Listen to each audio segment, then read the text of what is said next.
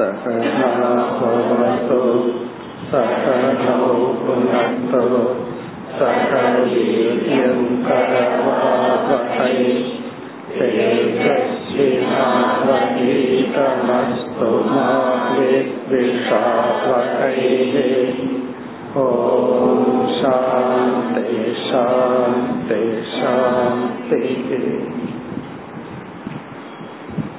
25வது ஸ்லோகம். வனம் து சாத்விகோ வாசக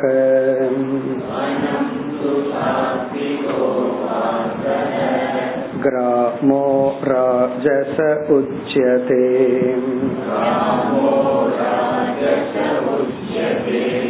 தாமசம் த்யூத சதனம்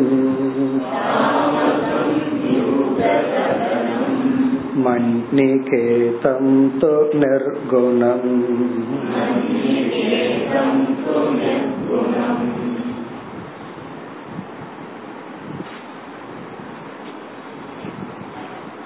இந்த அத்தியாயத்தில் குணங்களை பற்றிய விசாரத்தை பகவான் மேற்கொண்டுள்ளார். 14வது அத்தியாயத்தில் கீதையில் குணங்களை பற்றி என்ன விசாரம் நடைபெற்றதோ அதுதான் இங்கு வந்தது. சில புதிய கருத்துக்களையும் இங்கு பகவான் கூறிக்கொண்டு வருகின்றார். அதில் கீதையில் சொல்லாத இடத்தை பற்றி இங்கு பேசினார். வனம் து சாத்விகோ வாசக, நாம் வசிக்கின்ற இடம், சாத்விகமான இடம் என்ன என்றால் வனம். வனம் என்றால் காடு. இங்கு தனிமையான தூய்மையான இடம். கிராமக ராஜச உச்சதே, எல்லோரிடமும் சேர்ந்து வாழ்கின்ற கிராம வாழ்க்கை அல்லது நகர வாழ்க்கை. ராஜசக உச்சதே தாமசம் தியூத சதனம், சூதாடுகின்ற இடம், தீயவர்கள் இருக்கின்ற இடம் தாமசம் என்று சொல்லப்படுகிறது. இப்ப இதில் அந்த இடம் முக்கியமல்ல, எப்படிப்பட்ட சூழ்நிலையில் மனிதர்களுக்குள் இருக்கின்றோம் அதுதான். மன்னிகேதம் து நிர்குணம். இந்த நிர்குணம் என்பது சாத்விகத்துடனும் சேர்த்தலாம் அல்லது மோட்சத்திற்கான பாதை என்றும் எடுத்துக்கொள்ளலாம். ஈஸ்வரன் இருக்கின்ற இடம், அதாவது கோயில், ஆசிரமங்கள் போன்ற இடம் எல்லாம் ஞான யோகம் நடைபெறுகின்ற இடம் அல்லது ஈஸ்வரனை வழிபடுகின்ற இடம் அது நிர்குணம். இந்த நிர்குணத்தை சாத்விகம் என்றும் எடுத்துக்கொள்ளலாம் அல்லது குணாதீதனுக்காக முயற்சி பண்கின்ற சாதகர்களுக்கு உதவி செய்கின்ற இடமாகவும் எடுத்துக்கொள்ளலாம். இப்ப ஞானத்தை பற்றி கூறி தேசத்தை பற்றி கூறினார். இனி அடுத்த ஸ்லோகத்தில் மேலும் 3 விதமான குணங்களை வேறு கோணத்தில் கூறுகின்றார். 26வது ஸ்லோகம். சாத்விக காரகோ சங்கீ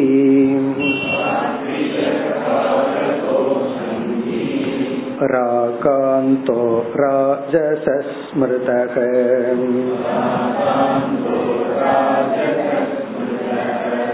தாமசஸ்மிருதி விப்ரஷ்டக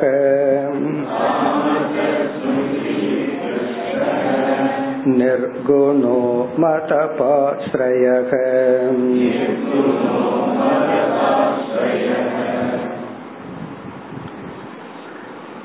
இந்த ஸ்லோகத்தில் 3 விதமான கர்த்தா, சாத்விக கர்த்தா, ராஜச கர்த்தா, தாமச கர்த்தா, இது பகவான் 18வது அத்தியாயத்தில் கூறியுள்ளார். அந்த கருத்தை இங்கு குறிப்பிடுகின்றார்.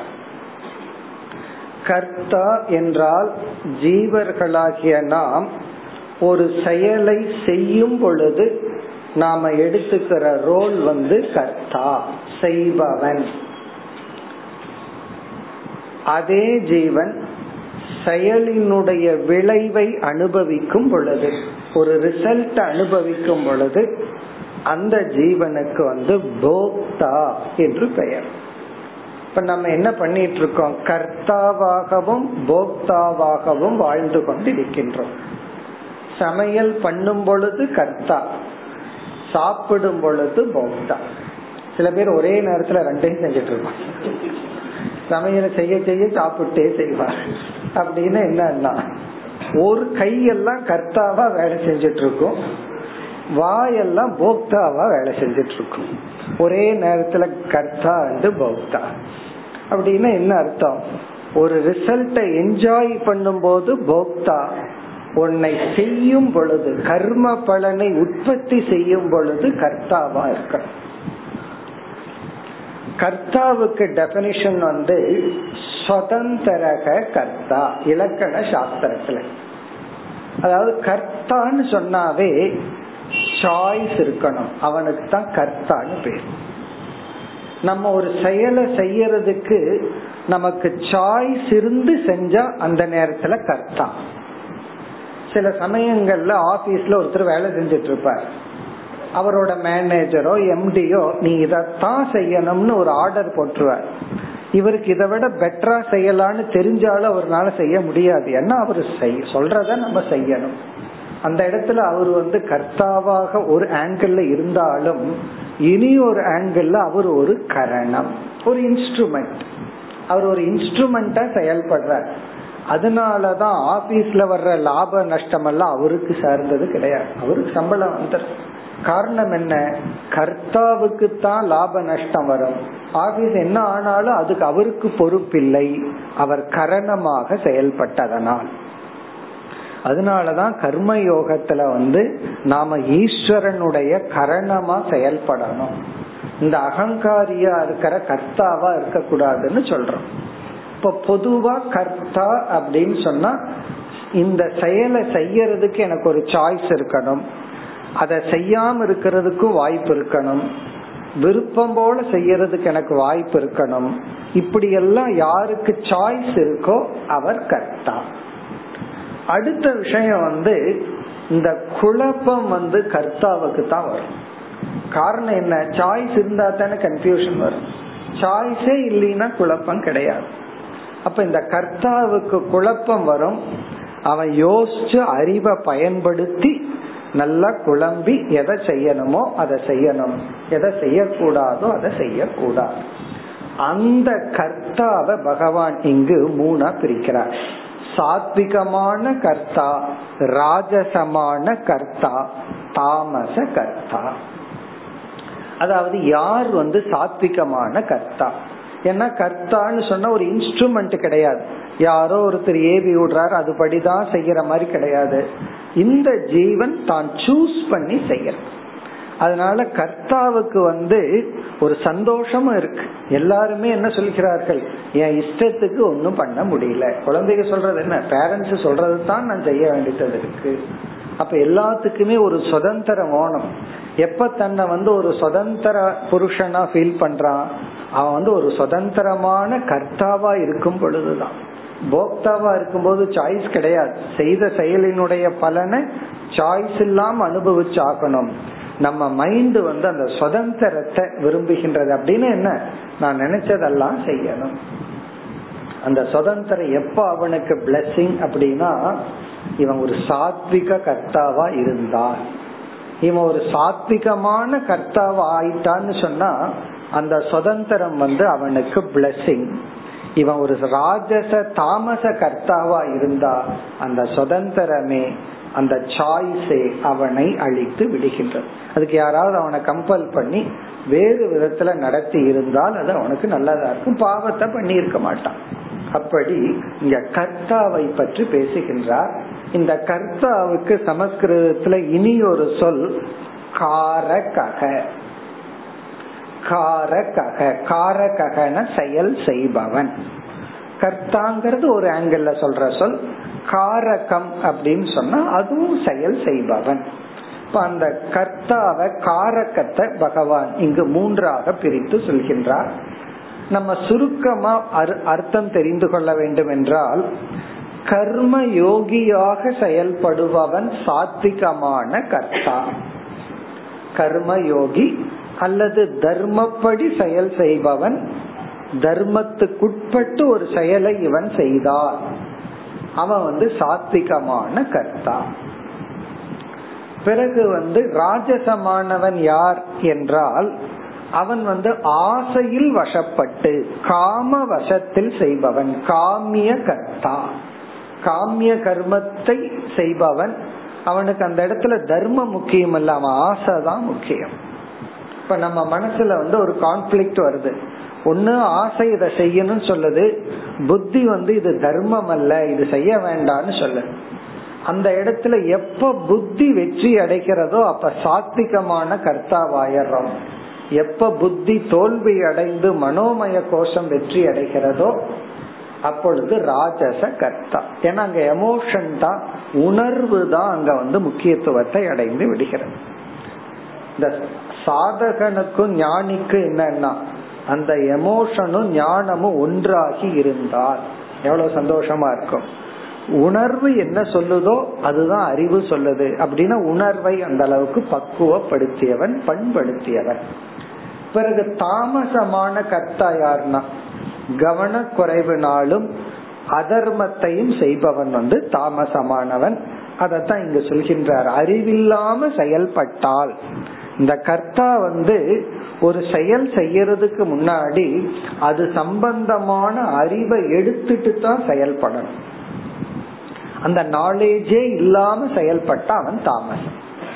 ஒரு ஆக்ஷனை பண்றதுக்கு முன்னாடி, ஒரு டிசிஷன் எடுத்து கேரி அவுட் பண்றதுக்கு முன்னாடி அது சம்பந்தமா எவ்வளவு டேட்டாவை எல்லாம் ஒழுங்கா கலெக்ட் பண்ணணும், அந்த டேட்டா பேஸ்ல தான் டிசிஷன் எடுக்கணும். இங்க டேட்டான்னு சொன்னா ரொம்ப பெரிய ரிசர்ச் போக வேண்டாம், ரோடு கிராஸ் பண்றதே டேட்டா எடுக்கிறது தான்.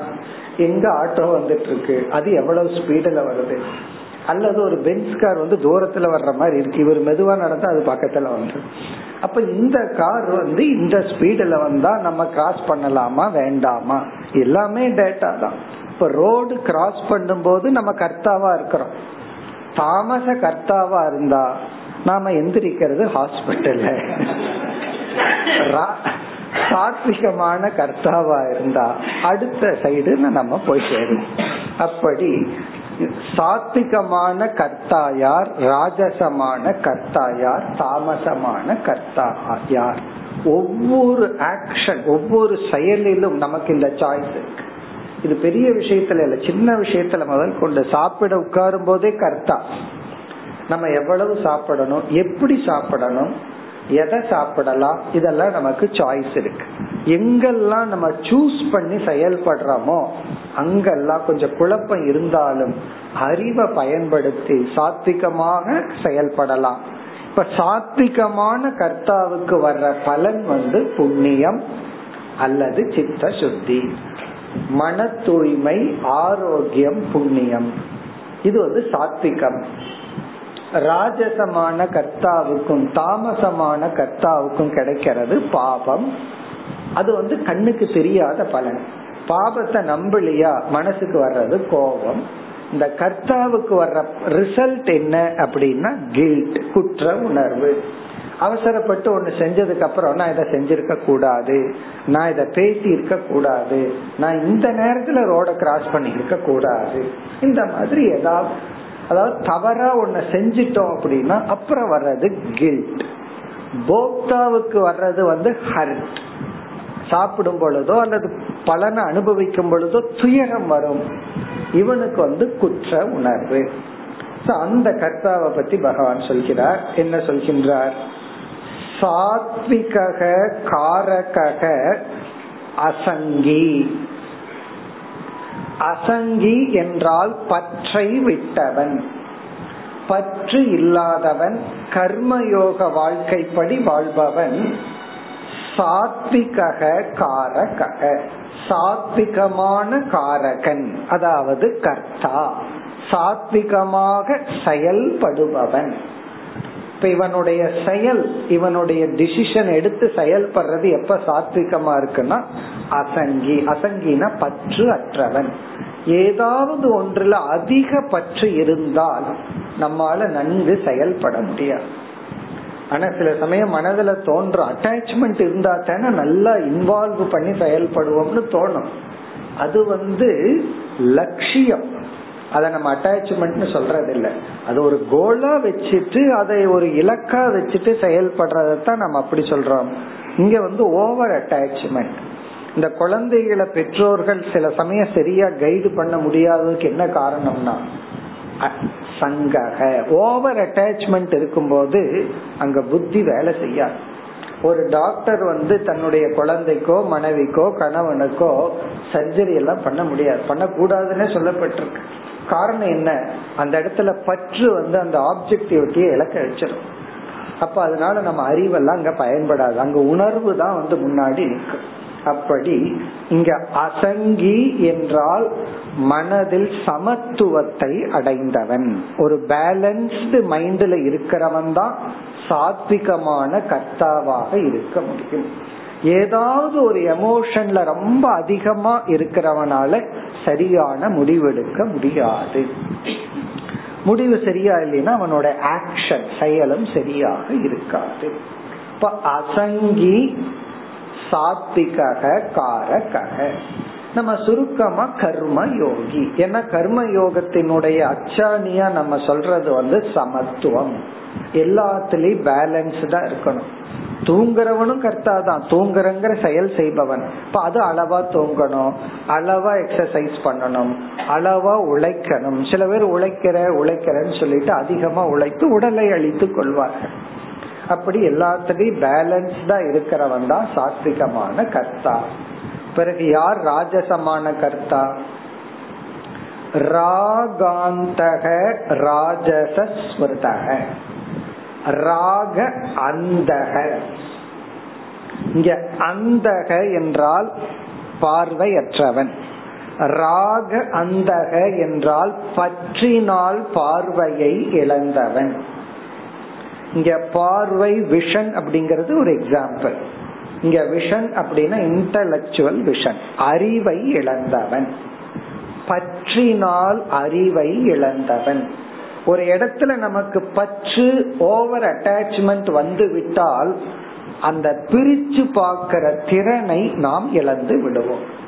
அப்ப அந்த இடத்துல சாய்ஸ் என்ன ஆகுதுன்னா நமக்கே வினையா வந்து முடியும். ராங் சாய்ஸ், தவறாக நம்ம தேர்ந்தெடுத்துருவோம்.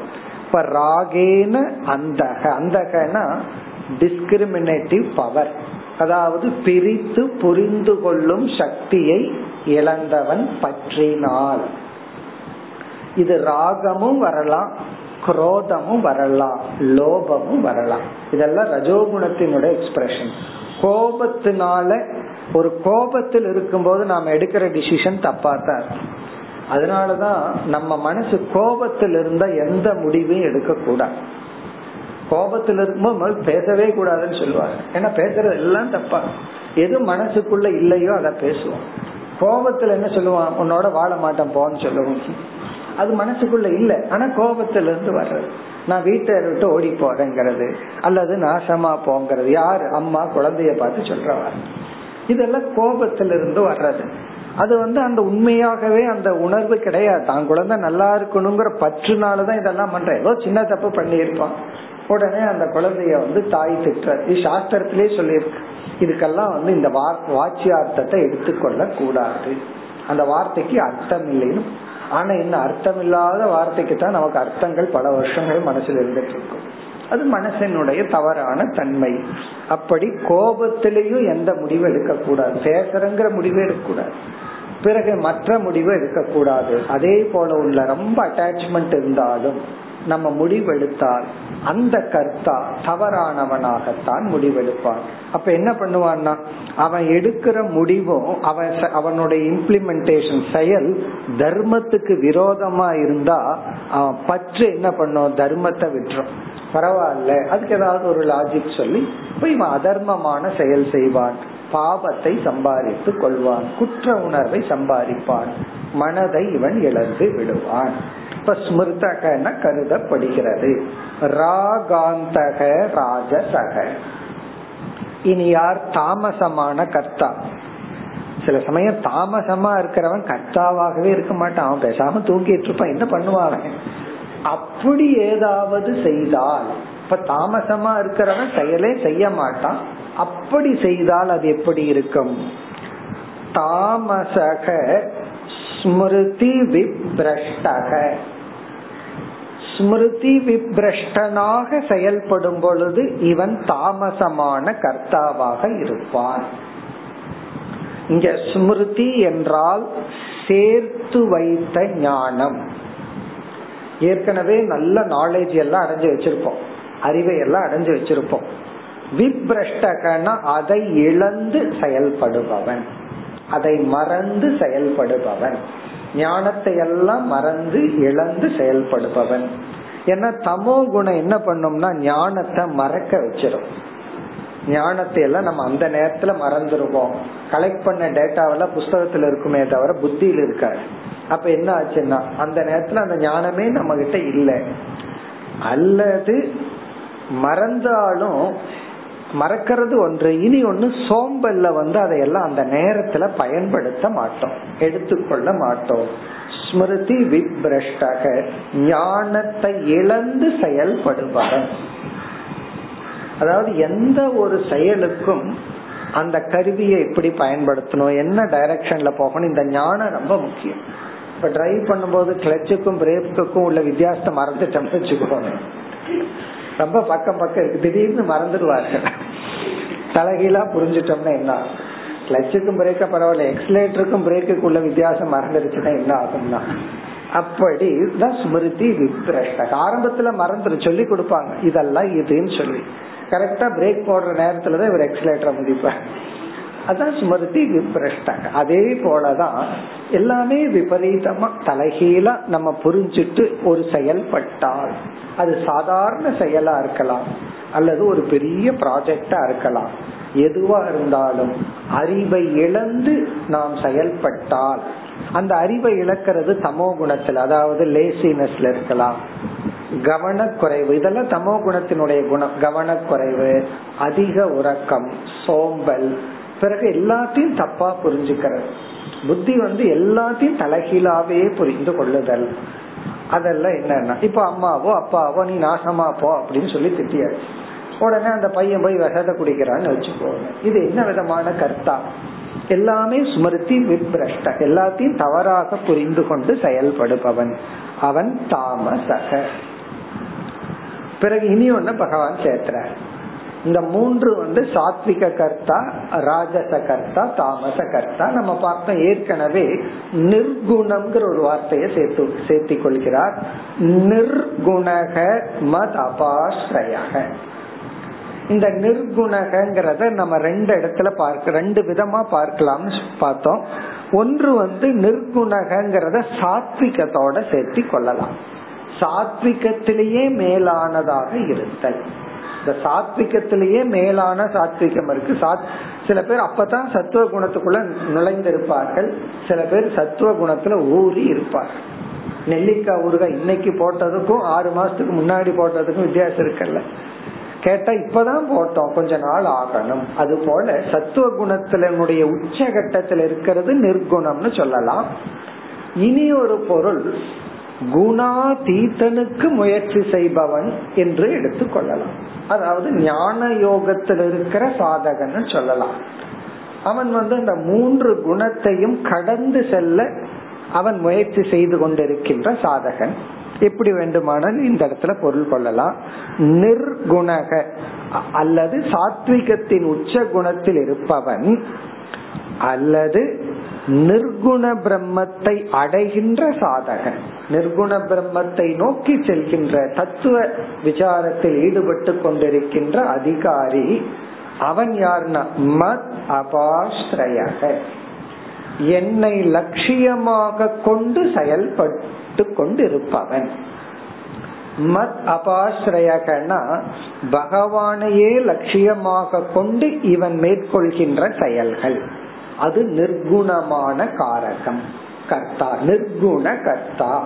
இப்ப நிர்குண கர்த்தான நிர்குண பிரம்மத்தை சார்ந்திருப்பவன் அல்லது மத் அபாஸ்ரயகன ஈஸ்வரார்ப்பணம் செயல்படுபவன், கடவுளுக்காக என்று செயல்படுபவன்.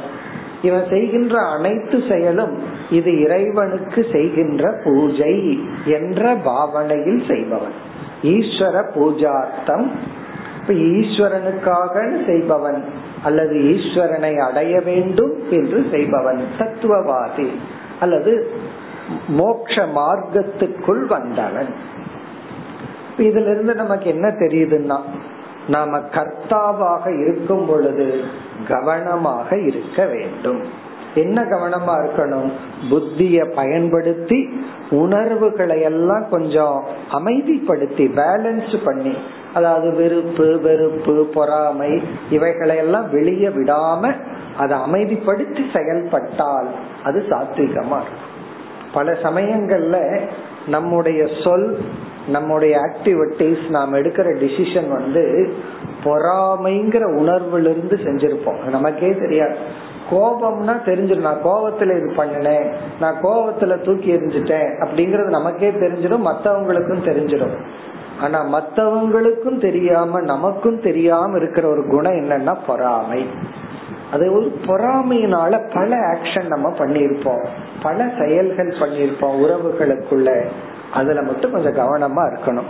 நான் இந்த ஆக்ஷன், இந்த டிசிஷனை ஒரு ரிலேஷன்ஷிப்குள்ள குடும்பத்துக்குள்ள நான் பொறாமையில தூண்டி பண்றனோ அப்படின்னு யார்கிட்டையும் சொல்ல வேண்டாம். ஏன்னா யாரும் போய் நான் பொறாமக்காரன்னு சொல்ல மாட்டாங்க. ஆனா கோவக்காரன்னு பெருமையா சொல்லிக்கோ, ஆனா பொறாமக்காரன்னு சொல்ல மாட்டாங்க. மனசுக்குள்ளேயே நம்ம ஆராய்ச்சி பண்ணி அதுல மட்டும் கவனமாக இருக்க வேண்டும். ஏன்னா பல செயல்கள் நம்ம ஏமாற்றுவது இந்த பொறாமதான். அப்படியெல்லாம் பொறாமையில செஞ்சா அது ராஜசமான தாமசமான கர்த்தா. இனி அடுத்த ஸ்லோகத்துல மூன்று விதமான ஸ்ரத்தா, ஸ்ரத்தையை மூன்றாக பகவான் பிரித்து கூறுகின்றார். 27வது ஸ்லோகம். சாத்விக்யாத்யாத்மிகே ஸ்ரத்தா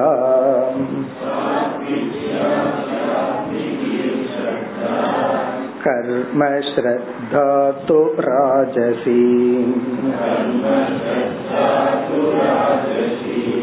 தாமஸ்ய தர்மே யா ஸ்ரத்தா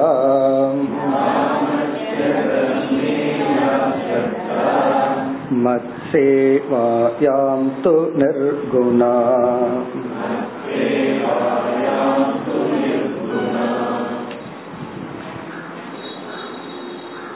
ஸ்ரத்தா, ஸ்ரத்தையை மூன்றாக பிரிக்கின்றார். இதுவும் ஒரு மிக முக்கியமான சூக்ஷ்மமான தலைப்பு.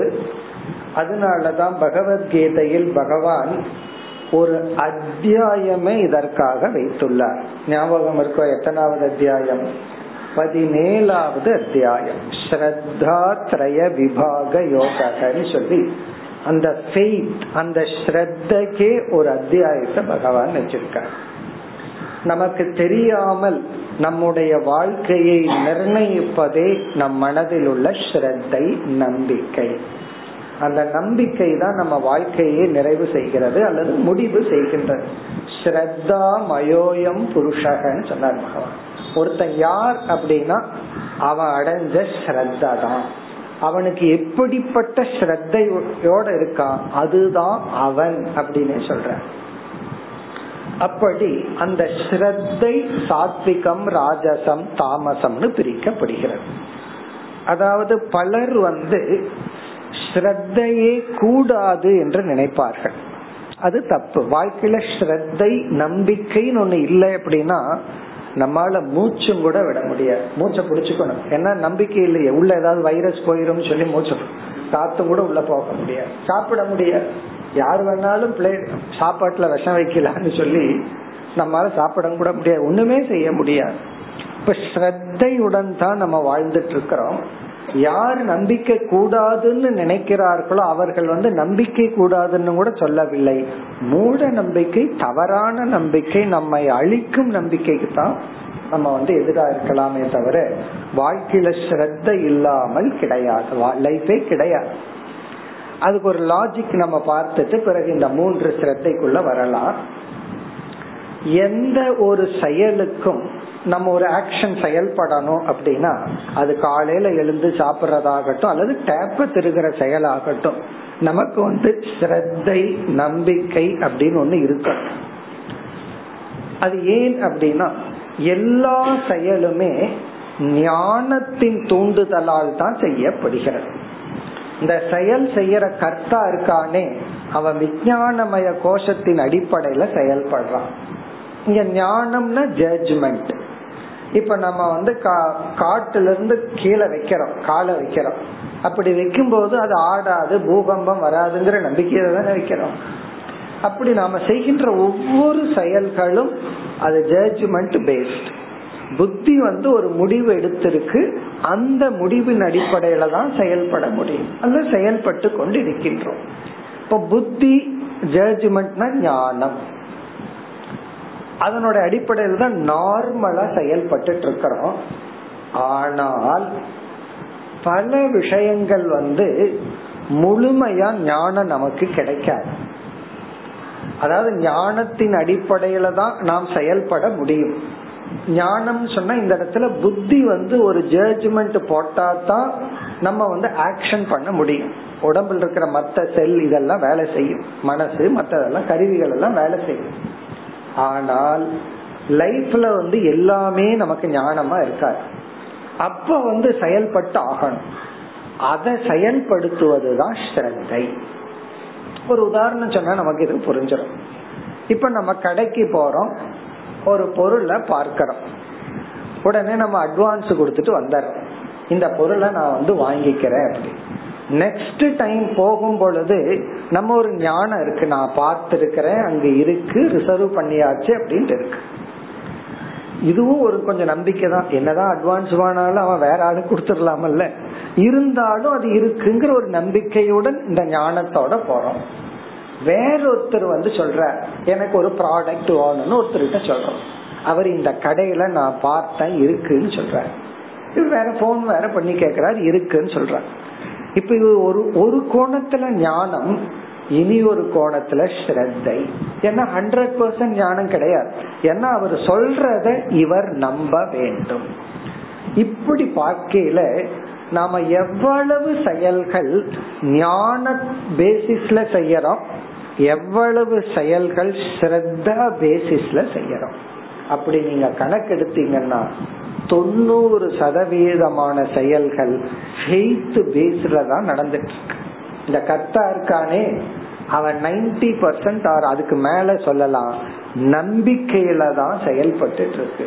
அந்த ஞானமும் கூட சப்ஜெக்ட் சேஞ்ச் தான். ஒருத்தருக்கு அட்வான்ஸ் கொடுத்து பணத்தை கொடுத்துட்டு வந்தாலும் போற வரைக்கும் அந்த கடை தான் அங்க இருக்கு. என்னன்னு அர்த்தம்? சிட் ஃபண்ட் கடை. அவர் ரெசிப்ட் வேற கொடுத்திருக்காரு, ஸ்டீல்லயே ரெசிப்ட் செஞ்சு கொடுத்திருக்காரு. என்ன நம்பிக்கை தான் ஞானம். இவர் சொல்றாரு ஞானம், எனக்கு அறிவு இருக்கு, என்கிட்ட ரெசிப்ட் கையில இருக்குங்கிற. அங்க போய் பார்த்தா அந்த பில்டிங்கே இல்லை.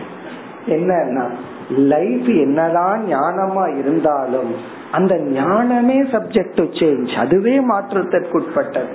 அப்ப நம்மளுடைய லைஃப்ல எல்லாமே மேக்சிமம் செயல்கள் வந்து நம்பிக்கையின் அடிப்படையில தான் நடந்துட்டு இருக்கு. அதனால அந்த நம்பிக்கைன்னு ஒண்ணு இல்லைன்னா நம்மளால வாழவே முடியாது. ஞானமாக இருந்தாலும் நம்பிக்கை தேவை.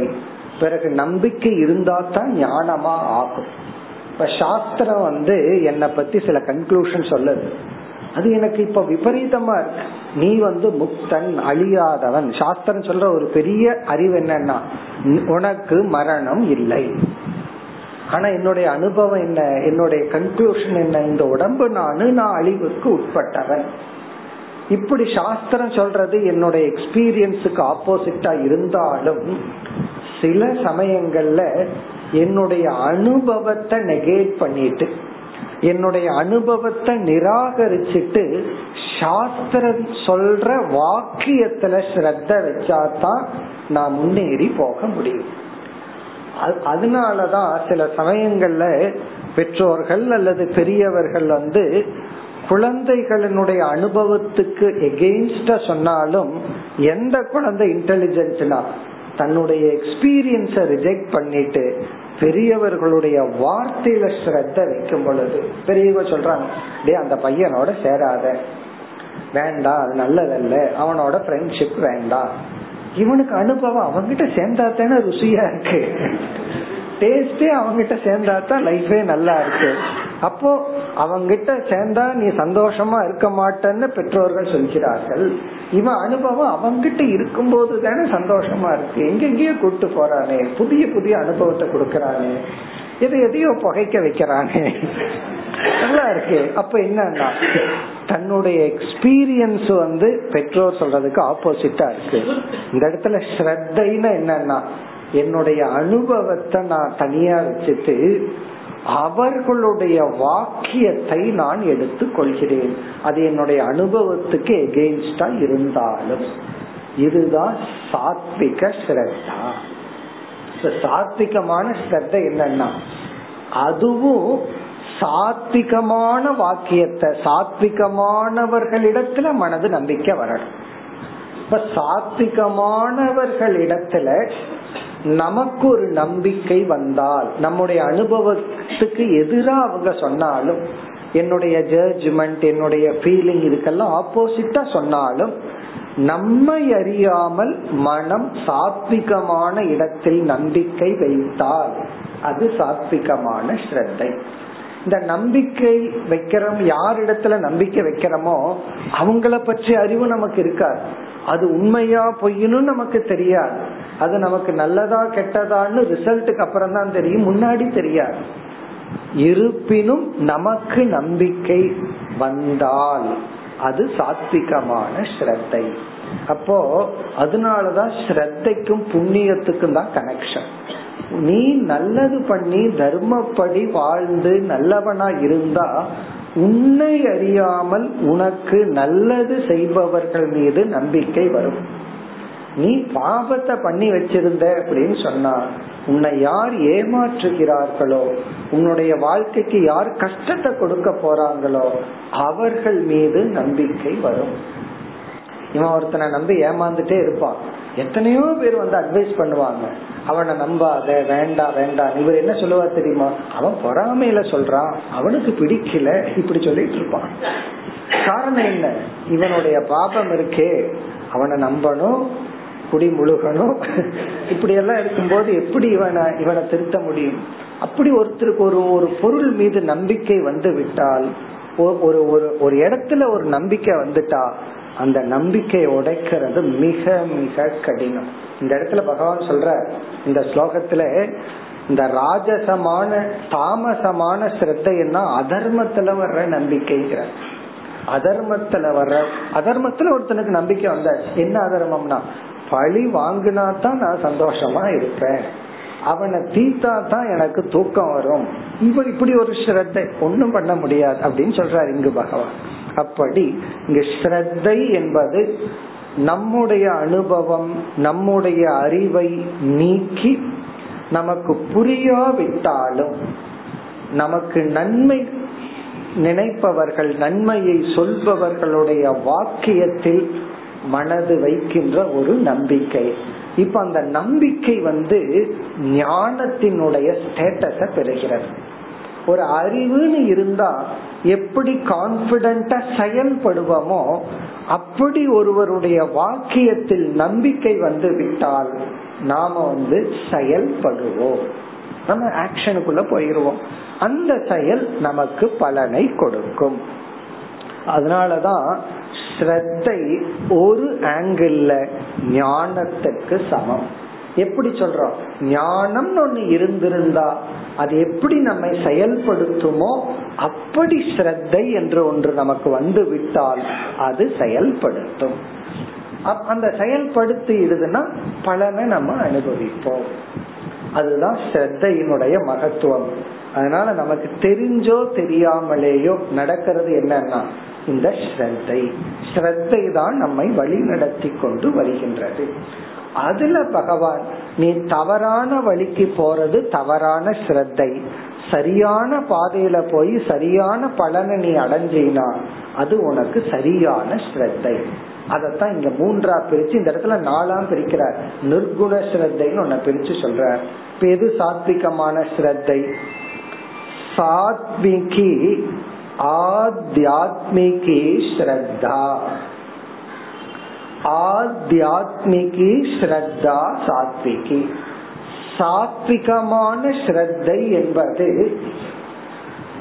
இறைவனோடு சம்பந்தப்பட்ட, இறைவனை ஏற்றுக்கொள்கின்ற ஆத்ம சம்பந்தமான ஆத்ம தத்துவத்தில் இருக்கின்ற நம்பிக்கை. இந்த ஆத்யாத்மிகி என்றால் நித்திய வஸ்துவை ஏற்றுக்கொள்வதில் இருக்கின்ற நம்பிக்கை ஆத்யாத்மிகி. ஆத்யாத்மிகினா நித்திய வஸ்துவை ஏற்றுக்கொள்வதில் உள்ள நம்பிக்கை. இப்ப பிரம்ம ஆத்மாங்கிற ஒன்றை நம்ம எந்த அனுபவத்திலையும் எந்த பிரமாணத்திலையும் பார்க்கல. நம்ம பார்த்துட்டு இருக்கிறதெல்லாம் உடல் மனம் அனாத்மா தான். ஆனா சாஸ்திரமும் குருவும் என்ன சொல்கிறார்கள், இந்த கிரியேஷன், இந்த படைப்புல மாறாத நித்தியமா ஒரு பொருள் இருக்குன்னு சொல்லி சாஸ்திரமும் குருவும் சொல்கிறார்கள். ஆனா நம்மளுடைய எக்ஸ்பீரியன்ஸ்ல என்ன பண்ணிட்டு இருக்கிறோம், மாறக்கூடிய அழியக்கூடிய பொருள்களைத்தான் பிரின்சிபலத்தான் நம்ம அனுபவிச்சுட்டு இருக்கோம். ஆனா சாஸ்திரம் என்ன சொல்லுது, அனுபவத்துக்கு ஆப்போசிட்டா சொல்லுது. நித்தியமா ஒரு வஸ்து இருக்கு, மாறாத உணர்வு மயமாக ஒரு பொருள் இருக்கு. இப்ப இதை என்ன பண்ணி ஆகணும்னா, இத நம்ம நம்பினால்தான் இது லட்சியம் ஆகும். இத நம்ம ஃபர்ஸ்ட் அக்செப்ட் பண்ணிக்கணும். அந்த அக்செப்ட் பண்ணும்போது நம்மளுடைய அனுபவம் புத்தி இதையெல்லாம் விட்டுறணும்.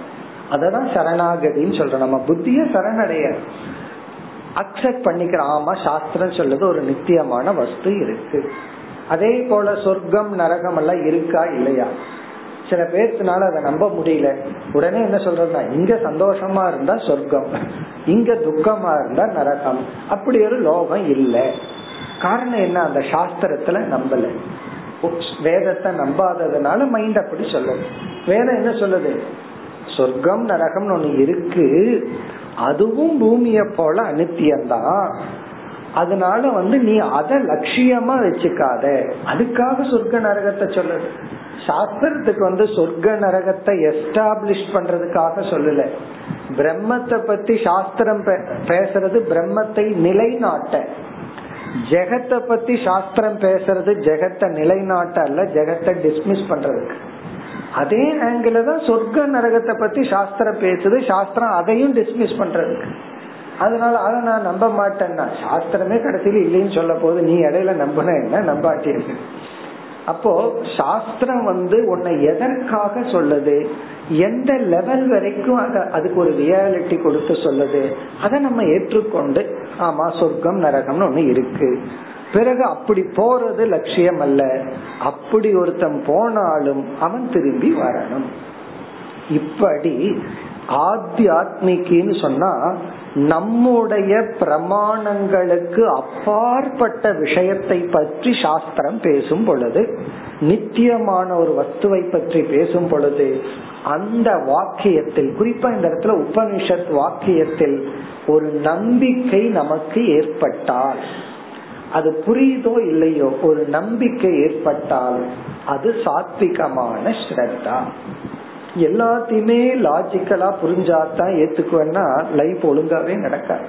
இதுல பசங்க கேட்பாங்க, அது பக்தி மனசுல இருந்தா போதே, அது எதுக்கு கோயிலுக்கு போகணும், மனசுக்குள்ள பக்தி இருந்தா போதே வீட்டுல அது எதுக்கு விளக்கேற்றி வைக்கணும், அந்த நல்ல இன்னைக்கு தோசை சுட்டு சாப்பிட்டுக்கலாமே. அப்படி ஒருத்தர் அப்படித்தான் பண்ண, நீ நல்லெண்ணெய் ஏற்றி வைக்கிறதுக்கு எனக்கு அப்படி. அந்த அம்மா என்ன பண்ணாலும் தெரியுமா, சரி நான் 2 தோசை குறைவா சாப்பிட்றேன்னு நல்லெண்ணெய் ஊற்றி தீபம் வைக்கிறேன், அந்த வேஸ்ட் தானே. இப்ப ஏன் கோயிலுக்கு போகணும், அதனால என்ன பலன். இப்ப இப்படி எல்லாம் நம்ம மைண்ட் கேட்கும் பொழுது நம்ம மைண்ட் என்ன சொல்லுது, எனக்கு லாஜிக்கலா புரிஞ்சாதான் இதை செய்வேன். அப்ப எந்த ஒரு மனம் எனக்கு புரியுதோ இல்லையோ அவங்க சொல்றத நான் செய்யறேன். அப்படித்தான் சம்டைம் குழந்தைகளுக்கு நம்ம சொல்ல வேண்டியது இருக்கு. உனக்கு உனக்கு புரியுற மாதிரி என்னால சொல்ல முடியாது, சொன்னாலும் உனக்கு புரியாது, அது வேற விஷயம். அதை சொன்னா கோபம் வந்துடும், எனக்கு என்ன புரியாதுன்னு சொல்றேன். ஏன்னா நான் இவ்வளவு கிளாஸ் படி 6th படிச்சிருக்கேன், எனக்கு எல்லாமே தெரியும். அந்த வயசு அறிவு வளர்ற வயசு, அதனால அவன் வயசாக யாருக்கு ஒன்றும் தெரியாது, தனக்கு தான் எல்லாம் தெரியும் அப்படிங்கிற வயசு. அப்ப அவங்களுக்கு புரியாதுன்னு சொல்லாம நம்ம என்ன பெரியவங்க என்ன சொல்லணும்னா, உனக்கு புரியுற மாதிரி எனக்கு சொல்ல தெரியாது. அப்ப அவனுக்கு சந்தோஷம், ஆமா உனக்கே எனக்கு தெரியாது. அப்ப என்ன, புரியுதோ இல்லையோ நீ இத அக்செப்ட் பண்ணிக்கோ. அத பின்னாடி உணர்வாய் அப்படி சொல்லும் பொழுது அந்த மைண்ட் அக்செப்ட் பண்ணிடுச்சுன்னா அது சாத்விகம். இப்ப புரிகின்றதோ இல்லையோ அதை ஏற்றுக்கொள்ள வேண்டும். அதனாலதான் எல்லாத்துக்கும் நம்ம லாஜிக் கொடுத்துட்டு இருக்க கூடாது. சில பேருக்கு ஓவர் சயின்ஸ் பேச்சு, எல்லாம் வைப்ரேஷன் தான். கோயில்ல போனா வைப்ரேஷன் வர அது வரும், நான் போய் பார்த்து கடவுளை பார்க்க மாட்டேன், வைப்ரேஷன் வருது, ஏதாவது வைப்ரேஷன் வருதா, அதெல்லாம் ஒன்னும் வரலையே, அப்ப போக வேண்டாம். அதனால ஒரு லெவலுக்கு மேல சயின்ஸ் எல்லாம் பத்தி பேசாம ஃபெய்த், அந்த நம்பிக்கை தான் வாழ்க்கை. உனக்கு புரியுதோ இல்லையோ இப்ப நீ ஃபாலோ பண்ணு. கொஞ்சம் லாஜிக் சொல்லலாம், பட் அதெல்லாம் தேவையில்லை. அப்படி எந்த தர்க்கமும் இல்லாமல் புரியாத பொழுதும் ஏற்றுக்கொள்ளுதல், அந்த ஒரு ஆட்டிடியூட், அது இன்டெலக்சுவல் ஹியூமிலிட்டி. அந்த புத்தி வளரும் போது கொஞ்ச நேரம் கஷ்டமா இருக்கும், அப்புறம் அந்த புத்திக்கு 4 அடி கிடைச்சா கொஞ்சம் அடங்கும். அப்படி அடி கிடைச்சு அடங்கும் போது அது வயசு 55 ஆகிருது. அப்ப அவன் என்ன, அப்ப அவன் அப்பாவாயி அட்வைஸ் பண்ண வேண்டிய சூழ்நிலை வந்தாச்சு.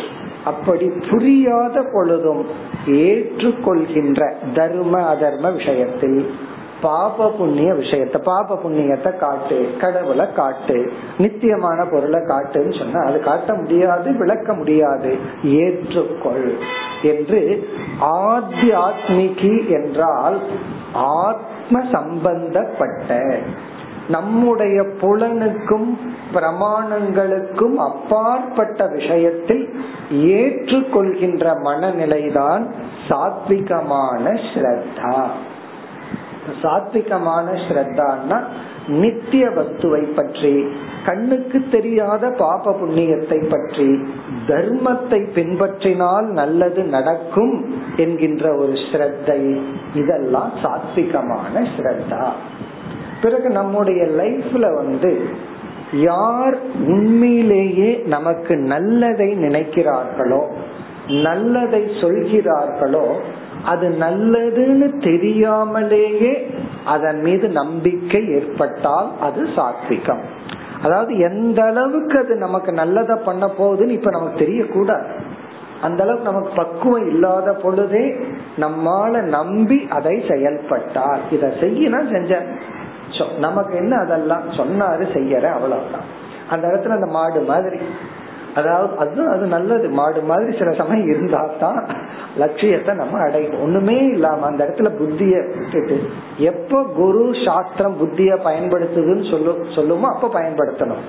எப்ப புத்தி எல்லாம் வேண்டாம், உணர்வை பயன்படுத்தி நீ சொல்றத கேளுன்னு சொல்லுதோ அப்ப நம்ம கேட்கணும். அதனாலதான் சாஸ்திரத்தினுடைய கமாண்ட விதி என்று சொல்லப்படுகிறது. விதினா இட் இஸ் அ கமாண்ட், உனக்கு புரியணுங்கிற அவசியம் கிடையாது, நீ செயல்பட வேண்டும்.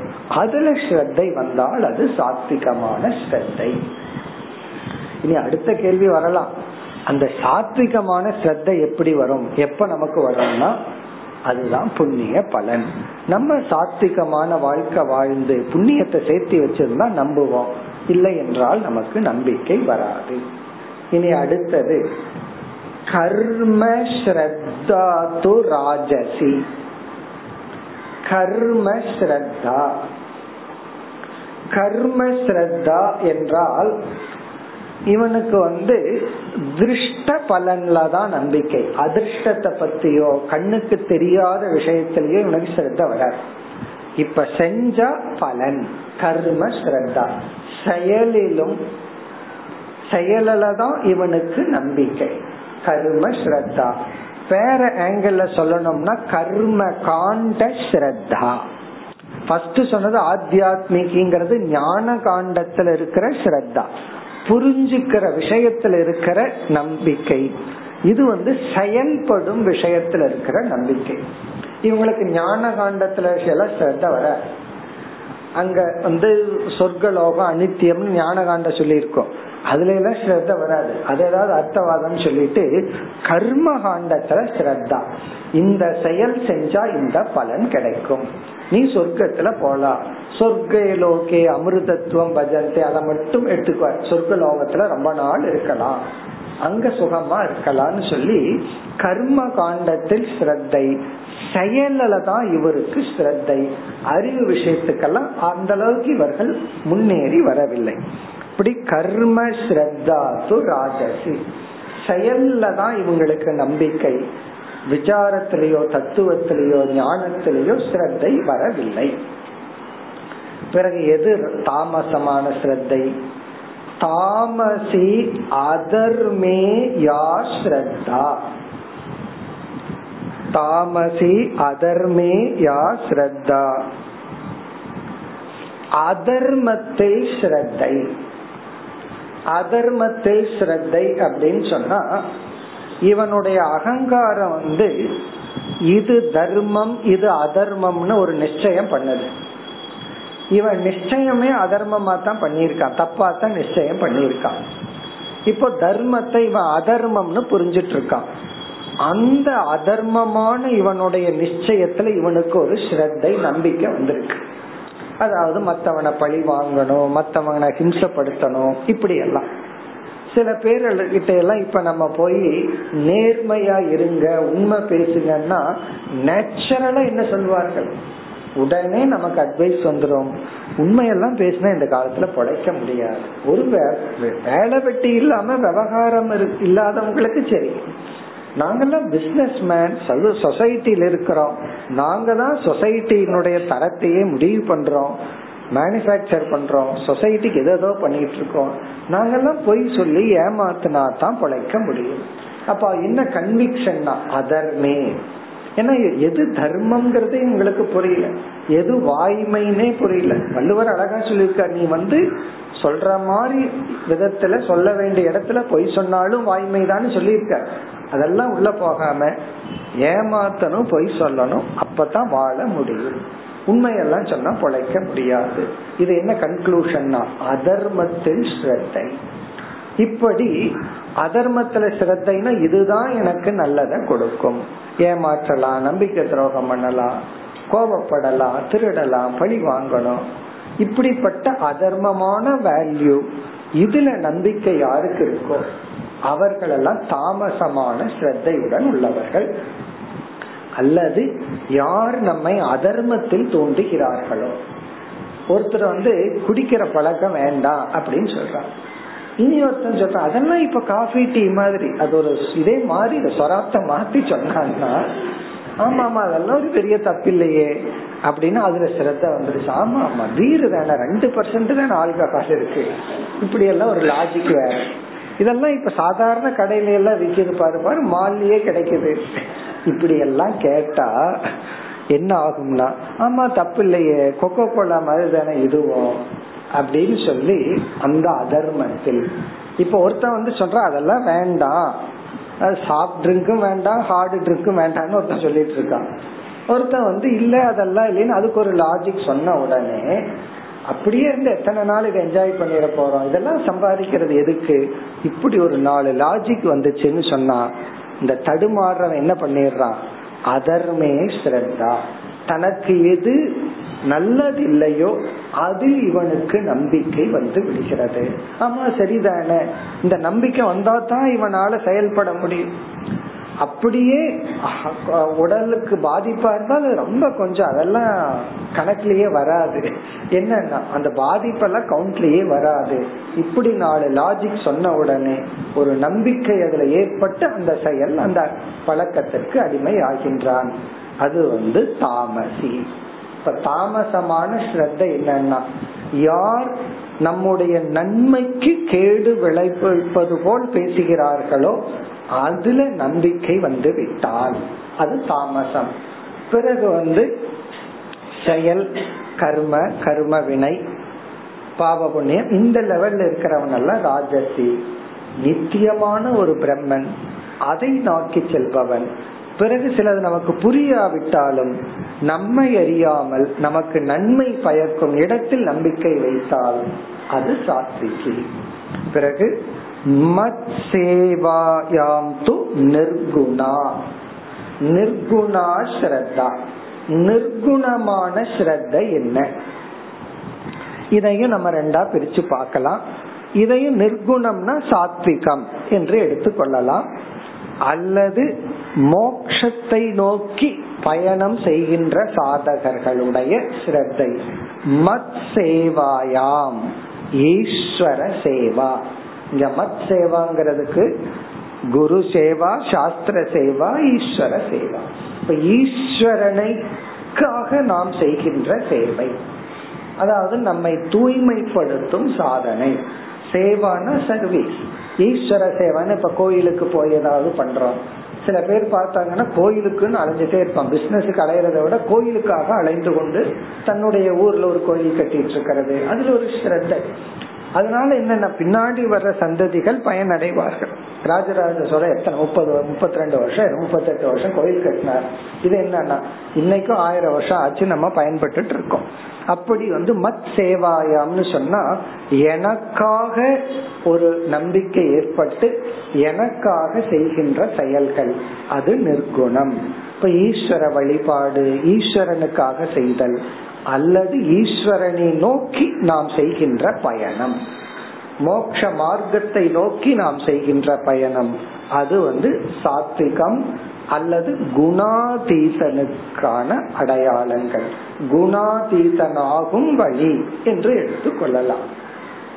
இனி அடுத்த ஸ்லோகத்துல மேலும் 2 சொல்ல போற, அதாவது ஆகாரம், சுகம், 2 டாபிக் சொல்லி பகவான் வந்து இந்த தலைப்பை நிறைவு செய்ய போகின்றார். அடுத்த வகுப்பில் தொடர்போம்.